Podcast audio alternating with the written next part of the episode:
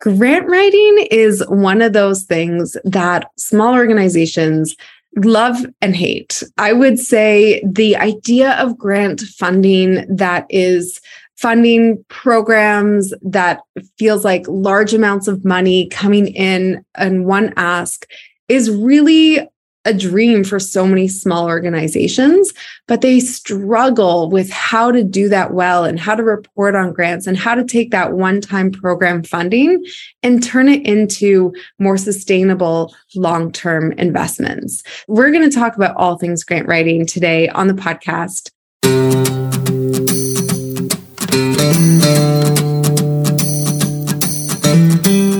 I'm your host, Cindy Wagman, and you're listening to the Small Nonprofit Podcast, where we bring you practical, down to earth advice on how to get more done for your small organization.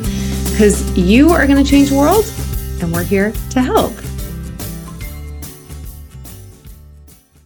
So, my guest today is DeaRonda Harrison from June 1st Firm. And I love DeaRonda's approach to grant writing and what she does, I think is so unique in the space because she's leveraging her grant experience and helping other organizations develop the capacity to do this themselves. And so, Deronda, welcome to the podcast. Hi, Cindy. I'm so happy to be here. Thank you. Oh my goodness. Thank you. You and I agree on so much when it comes to grant writing. And yes. I'm so grateful for you to share your expertise with our audience. And we're kind of just going to dive right in because there's a lot of myths, I think, around grant writing and some of the challenges that organizations face. But before we dive into the areas for improvement. I'd love mm-hmm. to hear from you. What is the benefit? Like, how can grants help small organizations? Yeah, there is a real benefit to grants. It's an additional revenue stream for your organization. And like I've shared in the past, there's more opportunities for small nonprofits like never before with the impact of COVID and all the social unrest and the light has been shined on those that have been marginalized. So really it's a really good time for smaller nonprofits, emerging nonprofits is what I like to call them to pursue grant opportunities. So again, just starting in your local community, your local community foundation, mm. a lot of programs in, I know in the, I'm in the States, Cindy's in Canada. She's my favorite Canadian, by the way. Aww. I just want to throw that out there. but really look into like your power companies. They have like these roundup programs here in the States, really big in the South, where they ask their customers to round up their mm. their services or their fees and they take those funds and they'll distribute it to local nonprofits in the community and they just have this like really simple tiny little grant application that i really really encourage a lot of small nonprofits to try out yeah to apply That's, for it's really good that's so great. And the interesting thing is, I feel like the corporate giving space has shifted a lot more to grants than it used to be, where now there's formal processes. So, very often I see organizations think, like, okay, we're going to do corporate and we're going to do grant writing.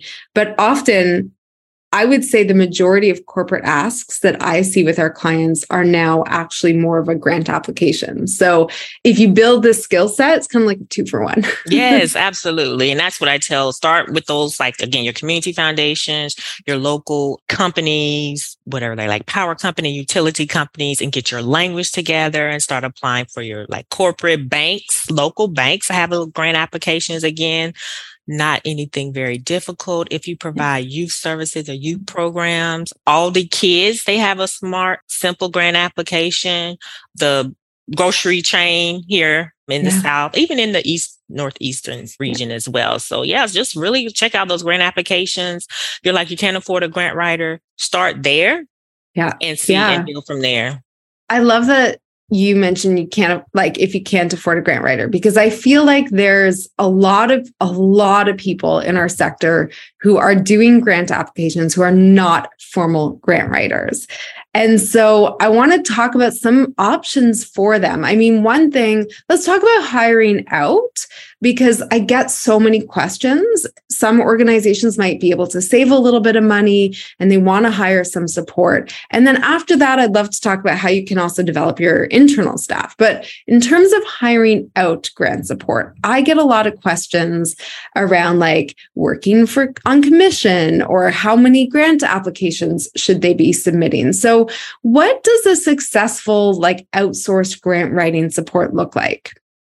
Yeah, that's a really good question. So I often get so I'm going to look at this from as a consultant and give you that answer. So other mm-hmm. consultants take this advice when um nonprofits reach out to you. They're like, our budget is this small amount. I don't want, I won't say what it is. I don't want to offend anyone, but now we need to know what is your grant success rate and what is um all the grants that you've won. They have me want me to send them five samples and all these things. Those are usually a red flag for me because people that organizations that are ready that need my services are like just send me the contract so mm-hmm. a lot of times they'll have all these requirements but not really in a position to really pay for services not yeah. at a high level i'll say yeah. so they're more I don't want to say scared or concerned that their money the limited amount that they may have for yeah. grant writing services. They want to make sure that they're used effectively. So they just may not be in a position to hire a grant writer at the time. And that's totally, you know, totally yeah. fine. But like just as far as the number of applications you should be submitting in a month, I give a number, but again, they're deadlines, like they're grant yeah. deadlines. They could be, I, there's been some months I've sent eight which is excessively a, a lot if you don't know. That's a lot of grants and reports in one month. And then some months it may be two, some months it may be mm-hmm. one. But just what I generally say on average for organizations that have a pretty ro- robust grant program, it could be anywhere from three to four grants in a month. Yeah. What questions should an organization be asking if they are interviewing grant writers? So, yeah, you want to just I would say study the grant writer, follow them on LinkedIn. Mm. What is their experience and background? What have they won grants in in the past? They should have all this information on their LinkedIn or on their website. And I'm one of those people like these days, you don't even have to have a website, but just really like study them, ask questions, see who else they've worked with. You don't have to like get on the phone and talk to all the people that they work with, but you, those type of things will just come up naturally if you're following them and see if they're part of any professional or membership organizations. Because if they're in the industry, this is what they do. They study the industry and they want to also be better. So just making sure that you can trust them. They can be mm-hmm. trusted. Mm. So um, I just heard so many horror stories of people paying grant writers and, yeah. and not turning out great at all. Yeah one of the big things that I get asked about as a fundraiser is working on commission based. And mm. that is something we've never done. And I don't ever think we will do. Can you talk about that myth and why that again that's the wrong question and uh, i mean if you have a grant writer working on commission i would really question I question their sort of professionalism personally because, mm-hmm. but let's talk about that. Like, why is that kind of a no no? Yeah, you just really, really want to stay away from that. They're paying you for your service. They're paying you for the research these grant opportunities. They're paying you put the, together the grant application to review, study other funders that they've supported. If you've done any type of grant work, you know that it's a lot and you should be compensated for that whether they win the grant or not, of course, it's out of the, the hands of the grant writer. But of course, you're going to put together a strong, well written proposal in hopes that they will win the grant application. So again, just always tell people remember that you're being compensated for your services. Mm-hmm. Just like you would pay an attorney for your their service, you're paying an accountant for their services, you're paying a grant writer for their services. And then just with the commission, like uh, sometimes people say, oh, give me 10% of a $25,000 grant. What if the grant is $2.5 million? Yeah.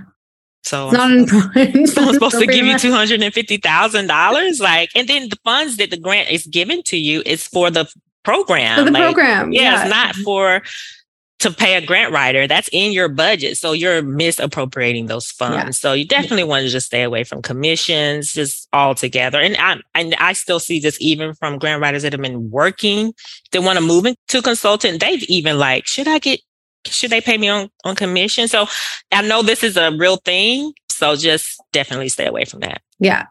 And I do think that often the people who are willing to do that are the ones who are starting out. They don't have experience consulting mm-hmm. as a grant writer. Mm-hmm. And they're kind of like, just trying to get work but that's also a red flag because you want someone with experience you want someone who who knows and understands the work and effort that goes into it and not just about peppering grant applications out there that are generic or not thought through yes absolutely yeah.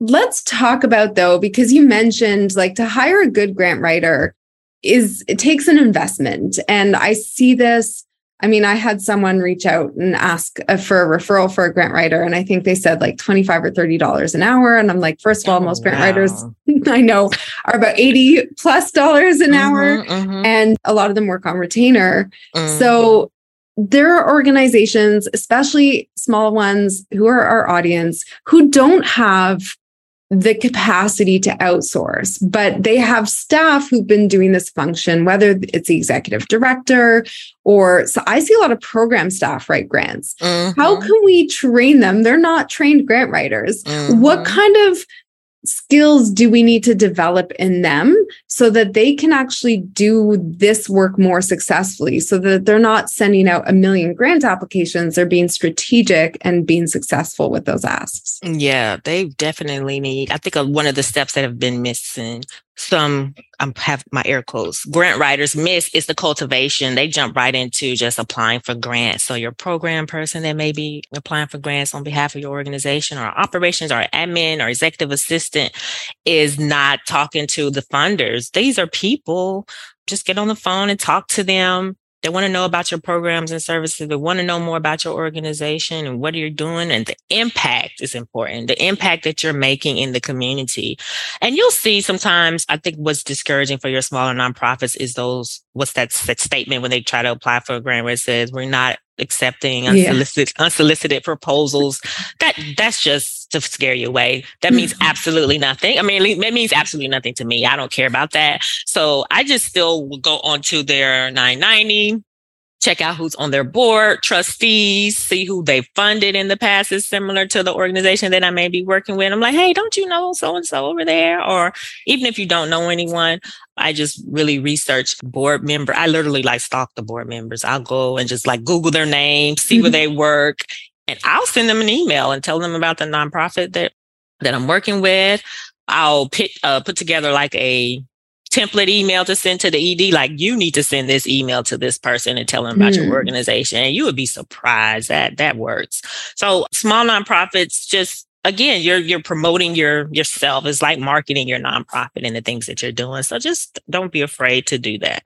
I want to get into the nitty gritty of that email that you reach out with because I think people send so much information and they and like so many like not necessarily proposals, but like almost like digital brochures, or, mm-hmm, you know, we're just like, mm-hmm. here's everything you need to know about our organization. What actually needs to go into that first outreach email mm-hmm. that makes it successful? Because the goal is not to get the grant in that email. Mm-mm. The goal is to open up the conversation. So, how do we, what do we ask for? How do we send that? So it's literally very short and sweet. It's like three lines. And that's the email that they're going to read. So you just start off with, you know, hi, introducing you. My name is, I'll say my name is Deron Harris and I work at, at, this organization and I'm the executive director. I'm the newly hired executive director. That's typically what I a lot of my clients, I love they the love that. Yeah. yeah, they love that. And we are perfectly aligned with your program and services you serve young children with developmental disabilities ages 10 to 18 we've served already like 300 students this year. We've been able to make this type of impact where there's typically not any programs or services for this population or even the schools may have limited options or availability or training and services for this population, we've been able to show this impact. That's pretty much it. I would love to partner with you. I don't say give us money. I don't mm-hmm. say how do mm-hmm. we apply for a grant. I don't say any of those things. I just say I would love to partner with you. How can we do that? I'm happy to hop on a call, happy to schedule a meeting if they're local and y'all are local, yeah. and you would be surprised. It pretty much works 90% of the time. Okay. So everyone hit rewind and listen to that again with a pen and paper or type it out because that is gold. Like that is basically like the number one thing most organizations can shift to do way more effectively. Mm-hmm. And if you don't hear from them, that's still okay. Like a lot of grant processes are more like fill out the form, blah, blah, blah, but you're you're getting on their radar whether exactly. or not they respond. Exactly. Yeah. and if you don't if i don't hear from that board member again i'm stalking the other ones. I'm going to reach out to the other ones as well. So i highly encourage this email come from the executive director. Mm-hmm. and i essentially type up the email for them and just um, have them send it out. And i do and this is what a lot of grant training does do not teach you. They don't teach you cultivation. They don't teach you how to do that. And that's what i teach in my training classes Awesome. So let's walk through. You get that meeting. Again, I think so many organizations like, great, let's pitch. But what actually happens in that first meeting when you have the conversation? What does cultivation mean and look like? Because it's one of those words that, like, we know as fundraisers and grant writers, we use it a lot. But mm-hmm. if that's not your profession, you might not even understand what that means. Yeah, that's a good question. I always tell people you're just getting on the meeting, you're getting this, you're meeting a new person. So just treat them like a new person. If you were networking, if you were at an event, if you are in the supermarket, just talk to them like you talk to when you meet a new person. They're an individual, they're a human being, they're you. So um, how would you want to be treated? You wouldn't want it to be like a give me, give me situation. It's a mutual it should be a mutual benefit. Yeah. So grant funders are typically looking to add new um, You're helping them do their job. Yeah, they're always yeah. looking to find new nonprofits to fund sometimes. So yeah, just have a conversation. And typically that meeting, that first meeting is just them getting to know you. And then I always tell people let them talk. Let them talk a lot. You just be quiet and take a lot of notes and you, you'll get a lot of information from those meetings. And then they'll mm-hmm. open the door into, we'd love for you to pursue an application. This is what we funded in the past. This is what we're looking to fund now. This is the process to do that. And I can send you the information to, to get that done. Love it. Are there, I mean, I would say the art of grant writing itself is also very specific. This is not yeah. like other types of writing. And, and that's like a huge conversation. And I know you teach this to organizations, but what tips do you have if you are an organization, the things that you need to include as you write a grant to be successful?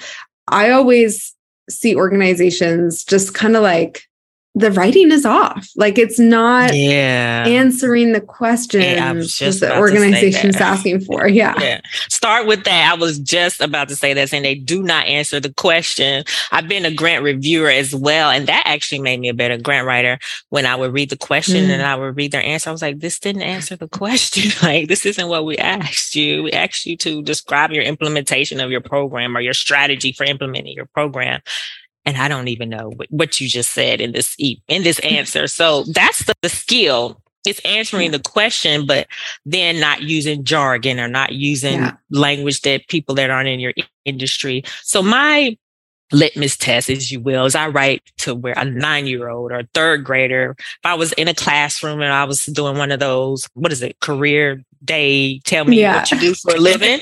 I always talk like that in my grant applications. They're very simplistic, easy to read, easy to understand. Even if it's like a technical program, it's very simple to understand what's going on. Yeah. And I think so, that's the, that's the skill set. I was doing homework with my 10 and a half year old son this morning, and he had to answer questions for his math homework. And I'm teaching him to look back at the question and use the language the question uses in the answer. Mm. And that's what I do with grants as well. I don't write that many grants mm. anymore, but that's what I like. Okay, you rephrase the question in the answer. I do that all the time. I literally restate the question in my answer. Yeah. Yep. And mm-hmm. I think mm-hmm. that just helps you stay on track. And this brings up for me this like templating idea because I know a lot of organizations, they just want the templates, the canned answers that they can just plug and play into all of the grant applications that they're doing. But that doesn't always work. So Yeah. Yeah. I think that helps me personally like overcome that idea of like template and actually say, okay, what information are they looking for?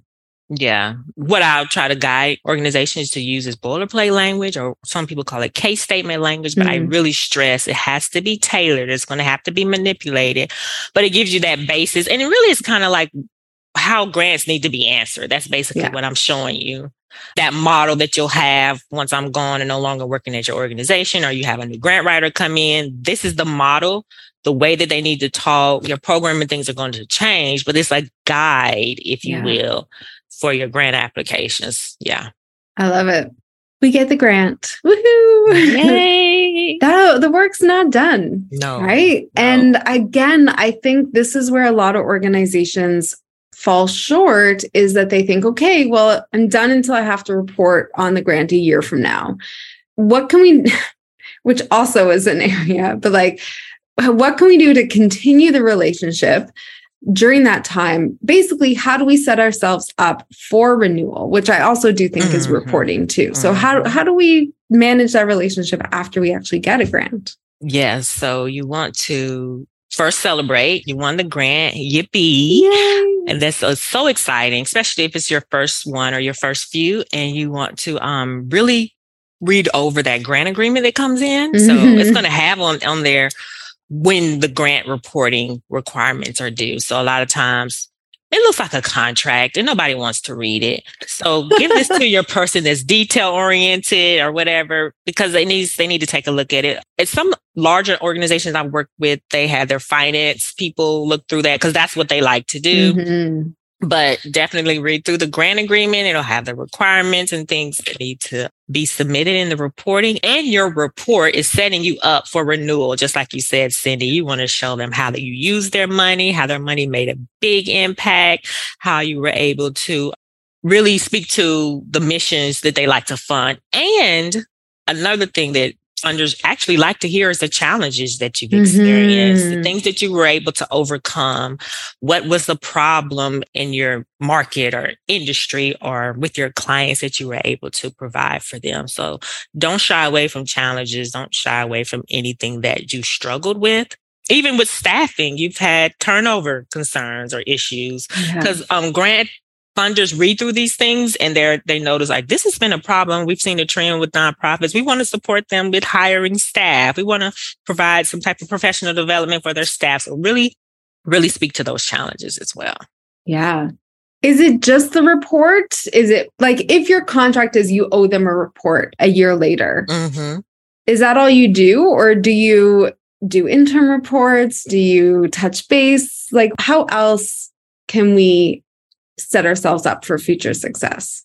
yeah so i will only suggest that you submit what they request. So they want a one report just submit that. If they want an interim and a final report submit that of course. And then as the new opportunity to apply again comes forth, especially if they've had some shift in their funding and they're changing like a lot of the things that they're funding. Again, speak to your program officer. You funded us in the past. We would love to talk to you with some new changes that either you or they have made. So um, definitely keep the lines of communication open that you don't want to only hear from, they should not only hear from you when it's time to apply for a grant. Awesome.